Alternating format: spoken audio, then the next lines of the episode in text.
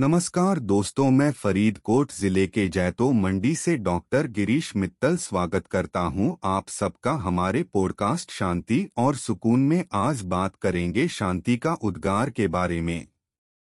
वास्तव में, शांति सभी लोगों के जीवन का एक महत्वपूर्ण हिस्सा है।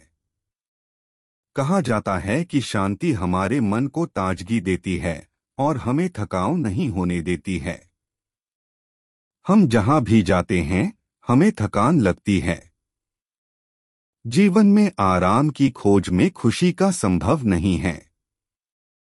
लेकिन शांति का उद्गार प्राप्त करने से हमारी मानसिक स्थिति बेहतर होती है और हम अपने दैनिक कार्य से उत्साहित रहते हैं। शांति सभी के लिए एक आवश्यकता होती है, विशेष रूप से आज के भागदौड़ भरे जीवन में। शांति का उद्गार करने के लिए हम विभिन्न तरीकों का प्रयोग कर सकते हैं।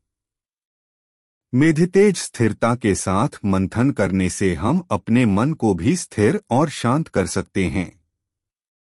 योग से शरीर और मन दोनों के स्वस्थ और सुस्त रखने के लिए योग बहुत महत्वपूर्ण होता है।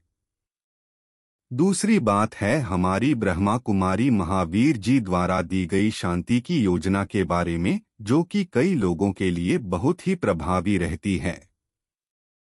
यह योजना हमारे मानसिक स्थिति को बेहतर बनाने के लिए विभिन्न तकनीकों का प्रयोग करती है।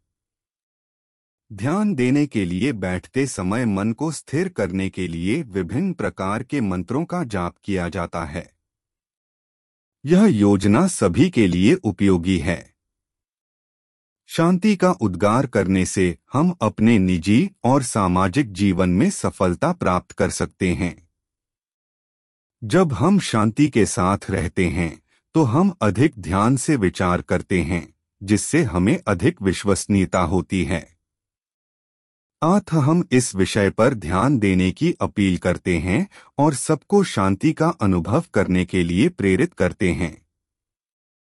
इसके साथ ही इस टॉपिक पर हम आज तक जो जानकारी प्रदान की है, उसमें अगर आपको कोई संदेह या समस्या है तो हमारे कमेंट बॉक्स में अपने विचार शेयर करने के लिए मुफ़्त हैं।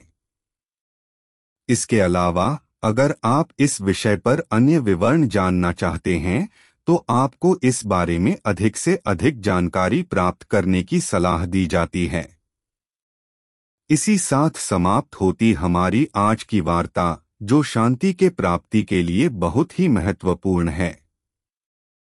हम सभी कम से कम शांति को प्राप्त करने का प्रयास करेंगे और सारे जीवन में खुश रहेंगे।